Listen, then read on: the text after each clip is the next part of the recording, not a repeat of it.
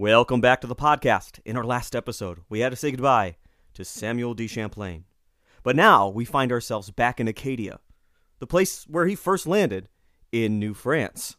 While Champlain and others had abandoned the colony, there were associates of his who still saw opportunity. Chief among them was Baron Poutrincourt. Poutrincourt was a member of nobility, of course, but he had very little actual wealth to his name, an odd position to be in. And he had participated in De Monts' uh, Port Royal colony, along with Champlain and many of the other names you've heard before. And as we already know, he already purchased the rights to Port Royal from De Monts. So at this point, Acadia is his to risk and his to gain. Now we know De Monts depopulated Port Royal in 1607. Of course, some Frenchmen stayed behind because they had already found native wives. This is going to happen everywhere uh, we learn about the French. And Poutrincourt had gone to the King of France with all of the things he had grown at Port Royal. And he said, Look, we can do some good farming here. There's potential for profit, prosperity. And the king extended his monopoly over the area for one additional year without consulting De Monts and his various rights over the area. At a certain point, this would be followed up by a formal grant where Poutrincourt would have rights to the area without ever having to go through De Monts, where previously De Monts' title was the superior one and Poutrincourt uh, seemingly a license within it. I know that's a, a complicated thing, but basically, De Monts was like the viceroy of New France, where Poutrincourt would be a local, a feudal lord over a portion of New France. Not the best way to start this episode with this confusing discussion, but I'm over it. Anyway, when Port Royal was abandoned in 1607, the great Membertou, the 100 year old chief of the Mi'kmaq people, told his friends, the French, that he would look after their colony while the French were gone, hoping that they would return. In 1608, a company ship is sent by to check out the colony, and just as Membertou had promised, the crops were growing, the houses were being kept up. Perhaps he wasn't 100 years old, perhaps he wasn't the paramount chief of all of the Mi'kmaq, but he certainly was true to his word, and he kept everything going. By 1609, Poutrincourt had in mind an agricultural community under his direct control, and in 1609, Poutrincourt gained the right to collect fees on the French ships moving in and out of Acadia. And to collect these fees, he had his own son, who we call Biencourt, just to separate the two, receive the title of Vice Admiral to New France. Now, why would this scheme work? Well, as it turns out, Acadia, in the time we're talking about and decades afterward, would be the further outposts of all these different fishing and fur trading operations that we saw the French undertake in what is now Newfoundland, Labrador, and Nova Scotia. They made their way down the coast. And so the history of Acadia is often full of not one man with a central idea and a central plan like Champlain, but like we see in this case, where we see a hodgepodge of different French outfits operating summer colonies essentially, or small year round outposts where the trade is mostly clandestine, where there's some larger figure who has a title to everything, and he swoops around every year to collect tribute, almost in the Native American fashion. In this capacity, Poutrincourt and his son Biencourt would be the dictators of Acadia, the autocrats. They would be the sole source of official power from France. Now, the Jesuits wanted to take a bite of that. And so, as Biencourt and Poutrincourt were preparing to resettle Acadia, the Jesuit order was lobbying to start conversion efforts in Acadia.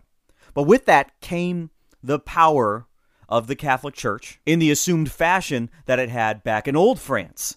This isn't just a couple of priests who are going to step off a boat and then worry about spiritual matters. The priesthood were used to being part of the government. They would have a say, in other words. Poutrincourt was also suspicious of the Jesuits, as many were in France at this time, because they were associated with the Iberian powers, the Spanish and the Portuguese, who were rivals to many of the colonial endeavors of the French. So rather be seen as members of this universal Catholic Church, some viewed the Jesuits as agents of foreign powers. And so while Poutrincourt, at least on the surface, agreed to take Jesuits with him, in February of 1610 he slipped out of port and made his way to Acadia without them. It wasn't an easy crossing, and he had to put down a mutiny, which he handled easily because the people he brought with them were mostly close confidants and longtime collaborators, like the Latour family. Now, Claude Latour, he came along and brought his son Charles. Charles will be very important to the next episode in this series. Poutrincourt also brought along his own priest, not of any particular order. And this priest was tasked with converting as many natives as he possibly could, as fast as he possibly could, to prove to France, the royal court, and to the Jesuits that the Jesuits were not needed in Acadia. We were getting along just fine with uh, spreading the word of Jesus. And so, much to their relief, as previous ships had demonstrated, when Poutrincourt shows up, Membertou shows up to meet him right at Port Royal, kept everything going once again for another season. And at this point in time, the priest and Poutrincourt's son Biencourt would spend an intense amount of time trying to very quickly learn the Mi'kmaq language. And at the first chance they could, they baptized Membertou, and he took on the first name Henri, Henri Membertou. Twenty others of his family were converted with him, and the historian Francis Parkman writes that under pain of death and war, he would force the conversions of all the nearby peoples. This will be a pivotal moment for the Mi'kmaq people, many of them believing that Membertou was a grand chief, and so would have the authority to make his people officially Catholic. And so this could be used to their advantage in all the dealings with New France moving forward, that they were united as brothers in faith. Of course, there are those who argue that Membertou was just a local chief, and that this entire event had been aggrandized both for Poutrincourt's purposes of showing how successful his conversions were, and for later generations of the Mi'kmaq people navigating a colonial world that would look to push them aside if not for these special connections. One curious bit here is that Membertou only brought 20 people to be converted with him. Wouldn't it be more if he was the Grand Chief? I don't know. Let's play the other side and say because they were his family, it was the ruling class of the entire nation. So as soon as that was done in July of 1610, Biencourt is sent back to France with a register of all the people who were converted.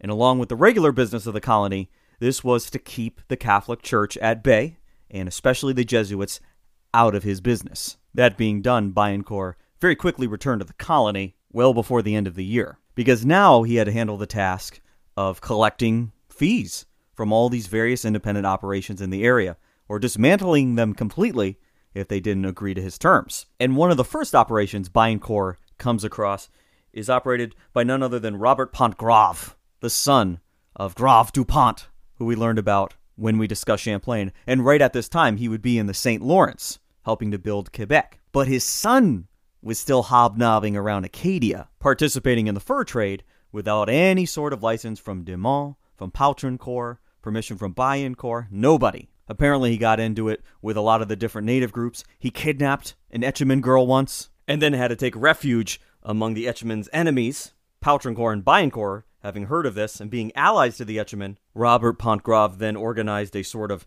anti French coalition of natives against Poutrincourt. And the tension was only released with the capture of Robert Pontgrave himself, who would ultimately be pardoned, probably because of his family connections and his connections among the natives, and thereafter paid whatever fees and rules he had to follow. Although this shady character would always remain suspect anytime the Poutrincourt family had trouble asserting their authority among other trading outfits of the French and the natives. Having settled all this, Biencourt again returns to France to report to the king himself. But, unknown to him, the year before after he left, in 1610, Henri IV was assassinated by a Catholic zealot. This left his wife, Marie de Medici, the mother to the infant king, in charge of France. This would mean trouble. Francis Parkman wrote on Marie A coarse scion of bad stock, false wife and faithless queen, paramour of intrigue, foreigner, tool of the Jesuits, and of Spain, was regent in the minority of her imbecile son. With the great enlightened Henri IV now dead, the ruler of France, for all intents and purposes, I know I love saying that, is viewed by some as a Spanish pawn. Biencourt learned of the new order and the assassination when he returned to France. He also learned that all of the Huguenot investors, so the French Protestant investors in Poutrincourt's colony, had been bought out by a wealthy member of the aristocracy named Madame Guercheville, a woman in her youth so chaste and morally upright that when King Henri IV came to her house looking for a little company, she gave him her bedroom and she left, acknowledging that the king is the king everywhere he goes, but that she would prefer to be in charge of her household. And so she herself would go to another house. A staunch Catholic, she was making all of these purchases for the use of the Jesuits. Now Biencourt has to heed the new order. He agrees to take Jesuits with him, and this is during the very same time where he's finally awarded the Vice Admiral of the Seas of New France. That's his official title. And so, with cooperation comes reward. But coupling the Madam's purchases on behalf of the Jesuits with the new ruler of France, who was very pro Jesuit, and then the two Jesuits that Biencourt takes with him back to Acadia, this amounts to Poutrincourt now having to share authority. So he probably wasn't too happy to see his son at this point in time, both on a governmental level and then on a proprietor level. The Jesuits were now in Acadia. And as Poutrincourt feared, they would slowly assert themselves and take over more and more of the operations.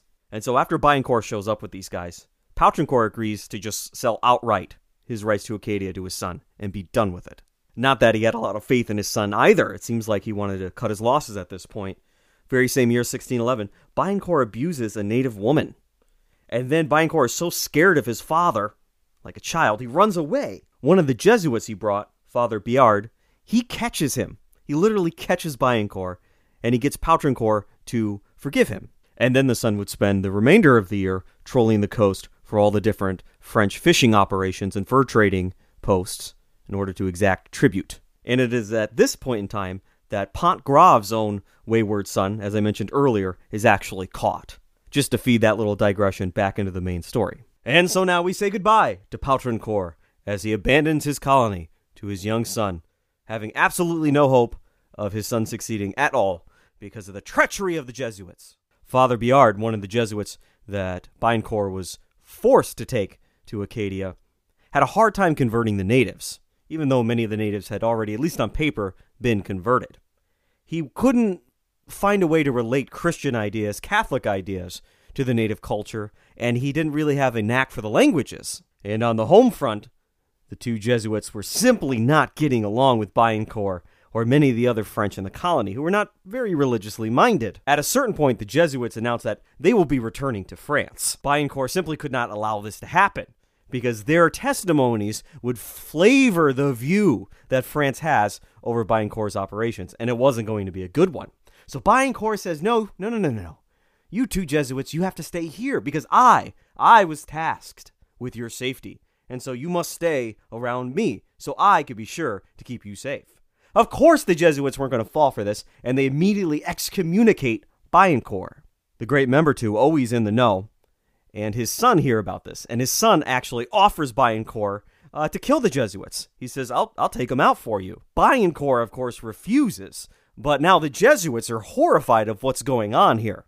And so they try to get back to France however they can. And we find that they're running away from Port Royal. Ultimately, they want to find a fishing vessel of French origin or some friendly nation to get themselves, hopefully, back to France, but at least far, far away from Port Royal. Biencourt takes it so far as to actually capture the Jesuits and drag them back. But eventually, the madam heard word of what was going on, and she pulled all of her funding that was intended to infuse Port Royal.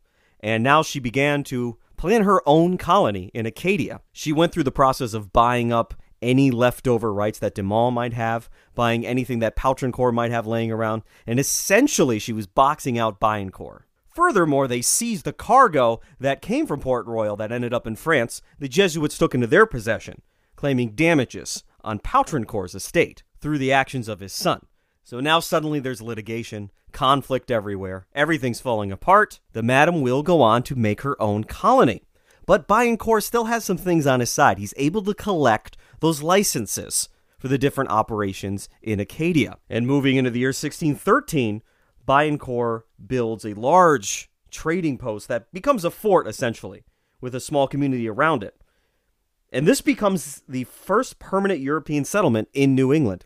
And it's not even English. Of course, many years later, it will be taken over by the men from Plymouth, but we're not going to talk about that right now. And so let's turn to the Madam's colony. She decided to use all of her funds that were available and all of her privileges that she had attained from the various parties we've talked about to create a colony for the Jesuits, run by the Jesuits, governed by the Jesuits, with the explicit purpose of converting natives, saving souls. And in return, she was asking for nothing. The Jesuits would support themselves on the fur trade with the natives, perhaps limiting themselves to this activity to avoid having to pay a license to Biencourt. The colony will be known by many different names in the history books. Sometimes you just see the Madam's Colony.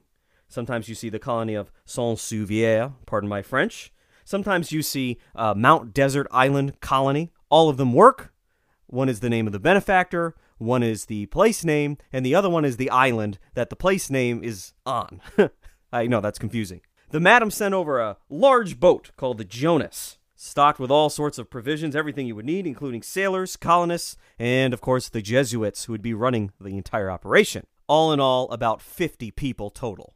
They intended to start a colony near the modern site of Bangor, Maine, but they were blown off course, as they often are in these stories, and they ended up on Mount Desert Island, both of which are in the modern day United States, in what we would consider New England, but what they considered Acadia, part of New France. I told you New France was part of the other states of America. You didn't believe me, though, did you?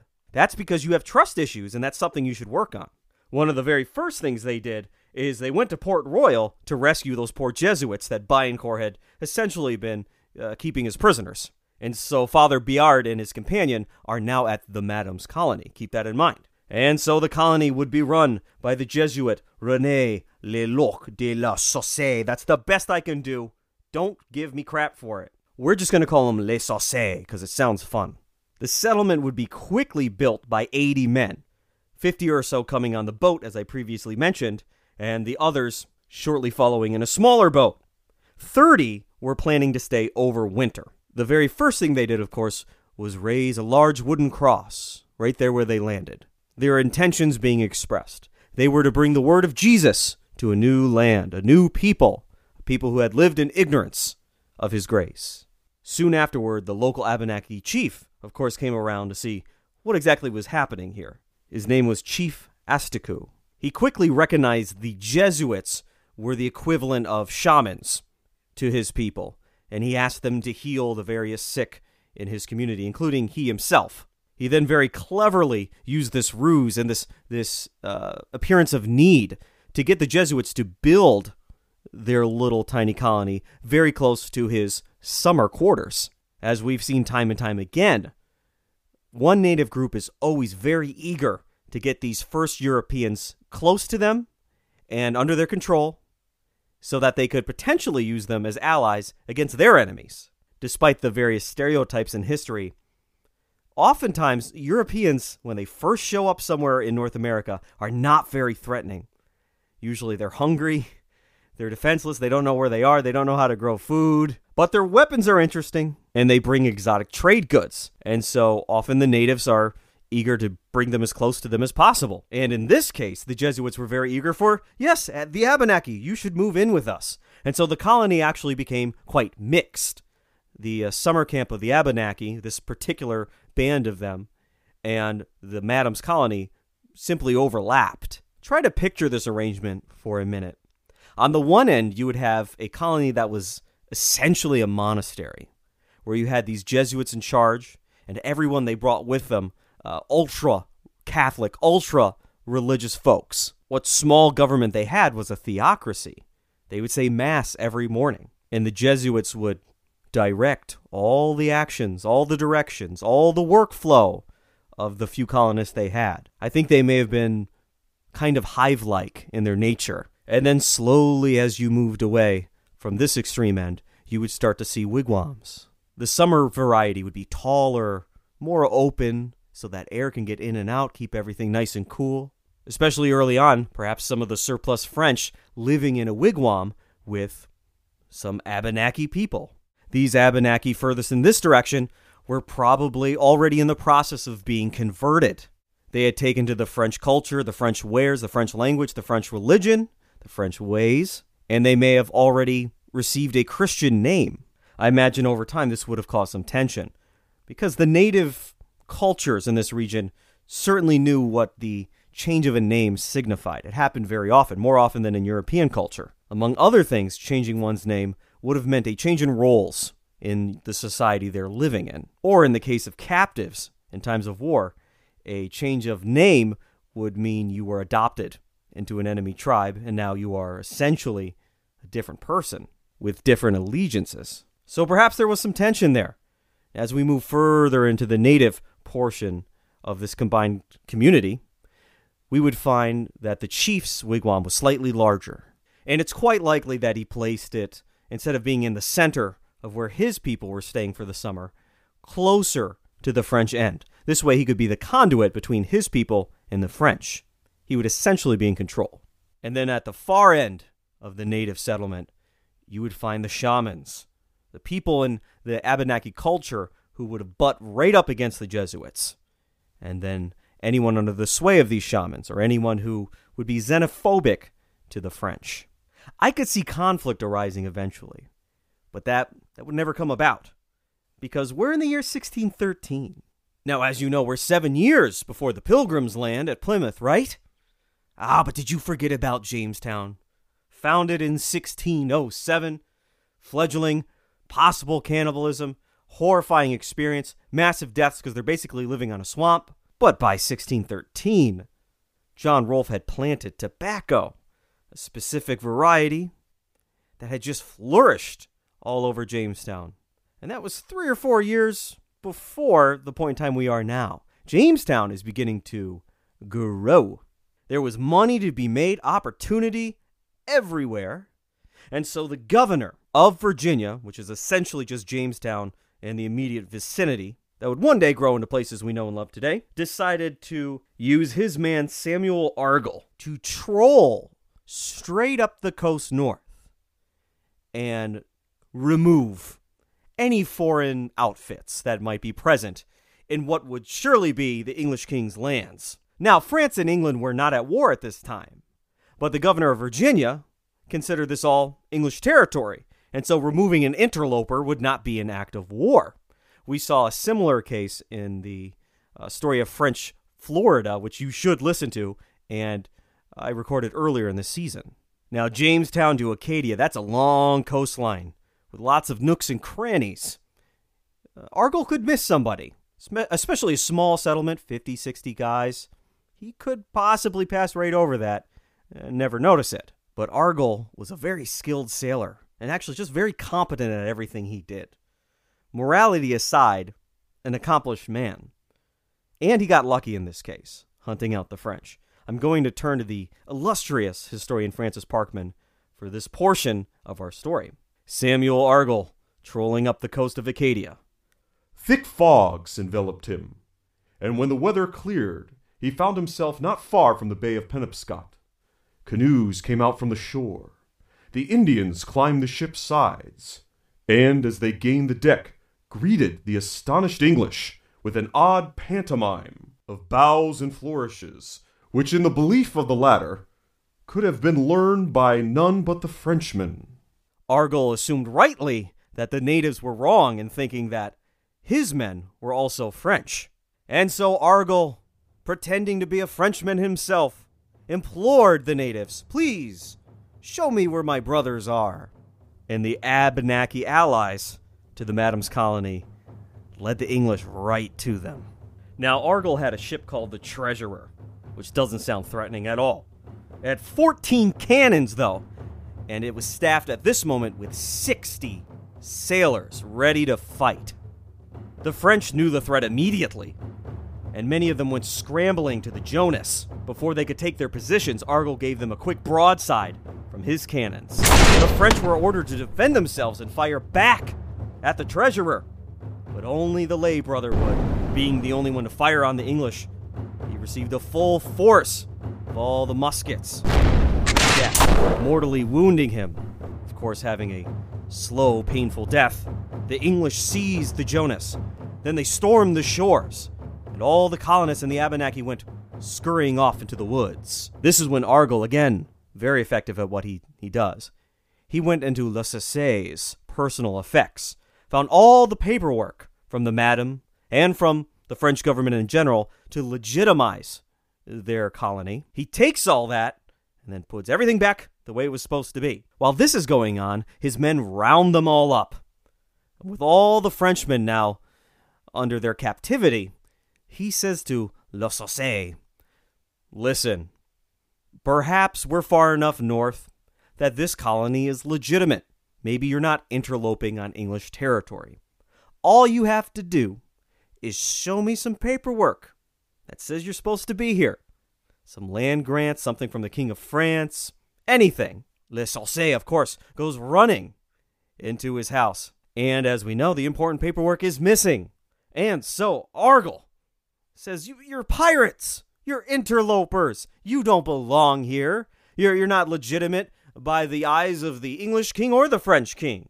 We're, we're, we're taking everything. Now, some sources claim the Jesuits, having lost everything to the English in one swoop, then decided to get even with Biencourt.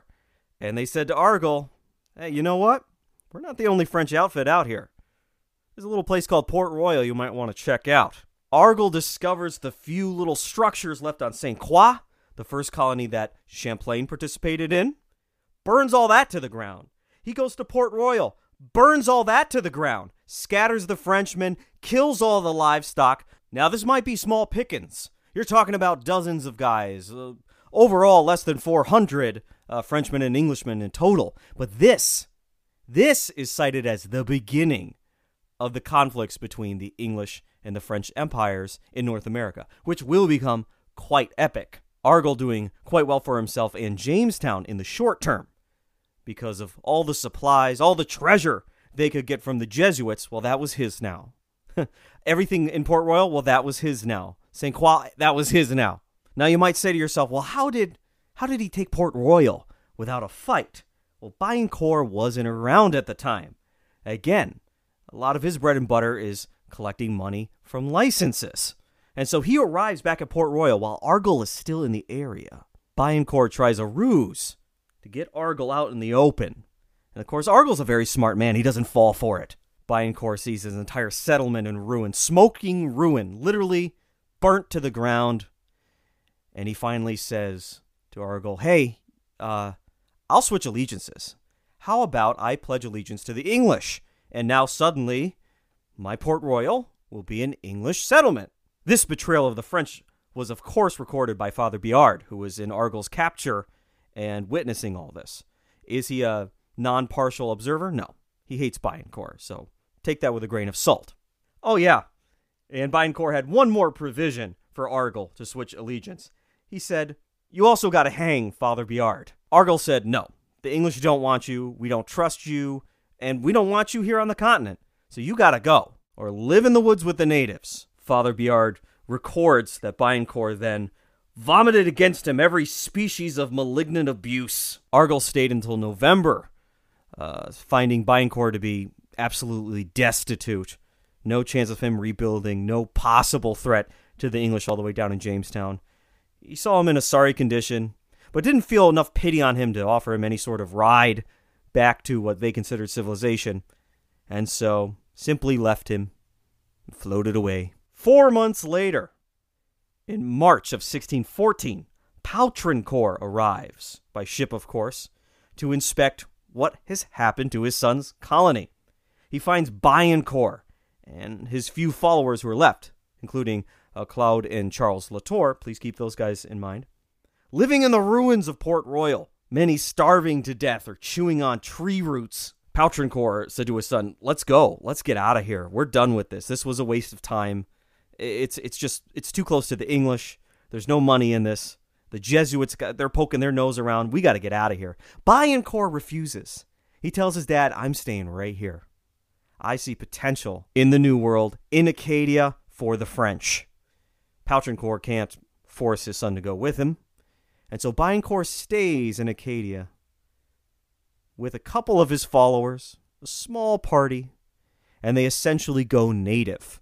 They have to integrate with the Mi'kmaq and the Abenaki. And although small and meager and poor, they would maintain the on the ground French claim to Acadia for decades to come. Biencourt and his small circle would be the very first seed to French Acadia that would actually take root and not be stomped out.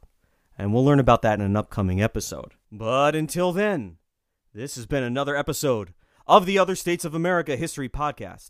I'm Eric Yanis. Find us on Faceplace and Twitter and YouTube, and find us out there on the internet.com. Thank you for listening.